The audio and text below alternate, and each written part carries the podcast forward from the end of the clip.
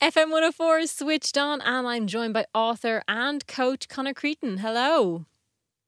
Hey Louise, how are things? Good. Thank you very much for chatting to me. I suppose I got on to you because I saw you've set up a podcast, Hacking Love, and also you have a course going on. Where are we making the mistakes with love? Um, I think we, I think the biggest mistake we make with love is we imagine that it is something that you, we find. Mm-hmm. You know, it's some, and we go like, oh, the lucky people they find it. Um, but actually, I believe that love is something that we create, we we generate it inside ourselves, and then it shows up in physical form around us. Um, and I think that love is this radical transformational energy. It's somehow maybe like gotten a little bit of a, a rep as being something soft, but I believe it's like probably I think it's the most powerful energy that we that exists. And it's something that we generate inside of ourselves. It's a, a very radical, life affirming energy. And when we can generate it inside ourselves, and we generate it inside ourselves by accepting ourselves and keeping it real with ourselves. And when we do that, it then shows up in our immediate world. And the lie is, or I think the lie, and this is how we get it wrong, is that people always imagine that love has got nothing to do with them. It's just got to do with finding the right person. Um, and the lie that there's one person out there who suddenly fixes you mm-hmm. is um, is cruel and just wrong. And I think that probably comes from movies and television and all that kind of outside information that we're all being told. This person will just walk into your life and there you have it. All done, dusted. Where it's a bit more complicated than that, I think, isn't it? Yeah, totally. And I'm sure like like like this is how this is how most of my relationships were in the past. And maybe you too, Louise, you know, but this idea that like, oh, I'm miserable um if only i could find someone to like prop up the broken pieces of my life do you know what i mean? This yeah. is like this this is the story that we're told and um like uh, the the reality i think of uh, of of love is that like the responsibility is on you. You know you need to take care of yourself. You need to pick yourself up. You need to kind of um be the kind of the one you've been waiting for.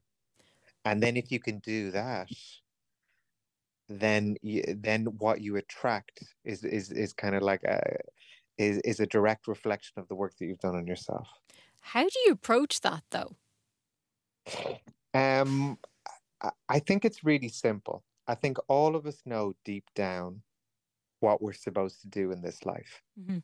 Um, uh, we certainly know what we're not supposed to do. When you're depressed, when you're sad, when you're like you know you're like boiling inside in certain company. Jimmy, we know i'm not supposed to be here. This doesn't feel right. Um so like like our bodies are these phenomenal um devices that let us know when we're going in the right direction. Um when and and our bodies are designed to feel good to feel excited to feel like kind of this is a thrill when we're moving in the right direction and then designed to feel like sluggish, depressed, miserable when we're moving in the wrong direction. So when we can just um, and the terrifying thing is like moving in the right direct moving in the direction that makes us feel good often means like being different to everyone around you or it often means maybe like upsetting your family um but that is love in action it's just doing what it's just following the instructions that are coming from your body in relation to your purpose in life. And and i think once you do that and I, it can be explained so simply but i mean this is something that i put all my energy into and it is so difficult still so yeah do we i suppose sometimes forget to bring the heart into it like we kind of do a lot of thinking lots of trying to figure it out trying to kind of find re- reasons for certain things where we kind of should maybe, as you said, bring it back and kind of listen to yourself a bit more.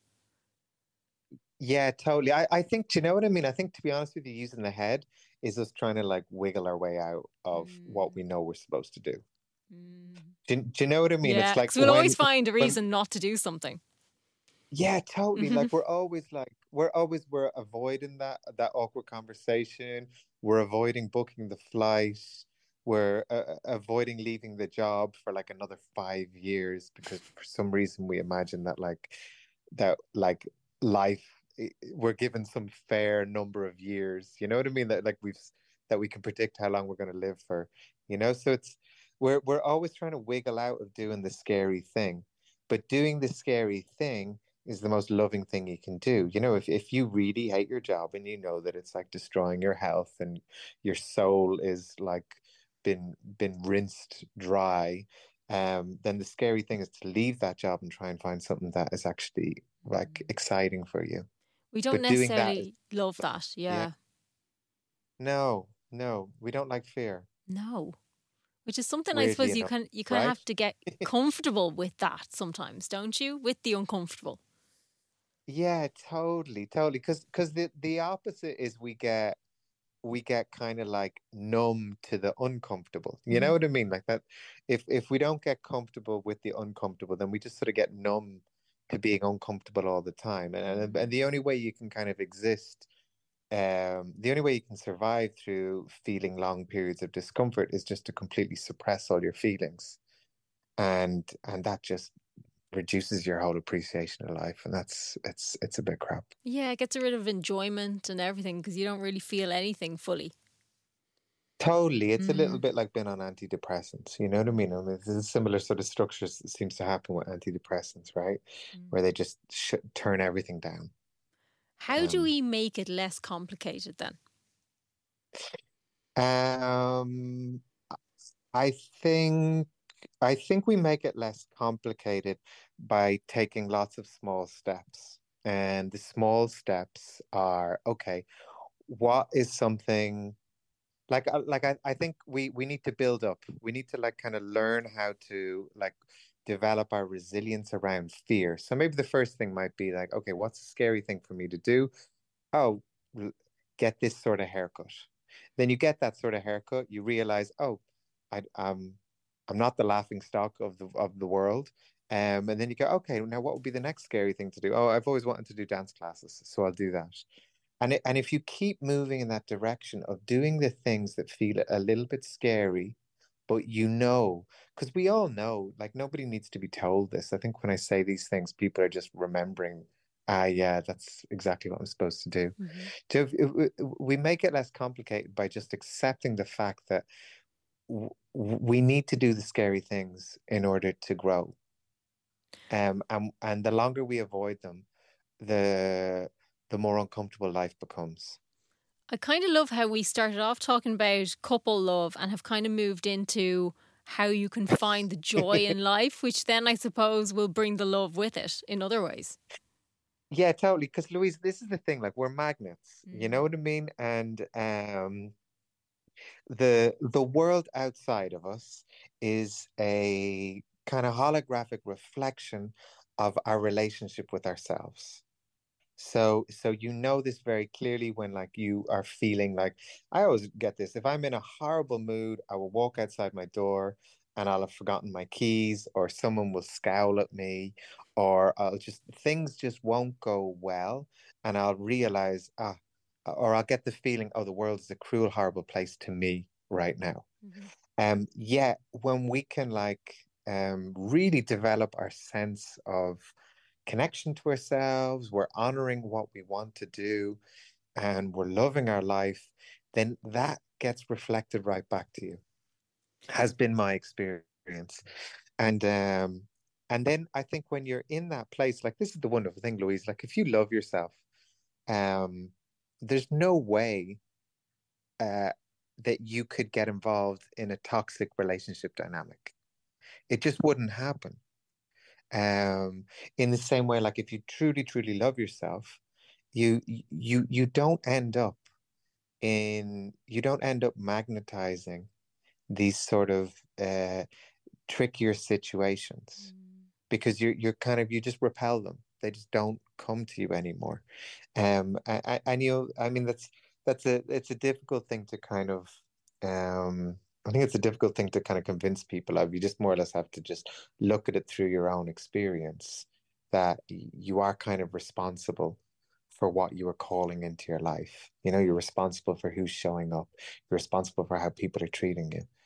And the more you can learn to love yourself and go like, no, this is the sort of level of uh, relationship that I want and I won't accept less, you know, then then that becomes kind of what uh, appears in your life. Uh, but but that's very much something that you kind of just have to experiment with. Hacking Love the podcast. Where did this stem from? Um, well, it was very much a project of me. So it's really interesting. Like I'm, I know that like like pretty much the the biggest fear for me is always like self-expression mm-hmm.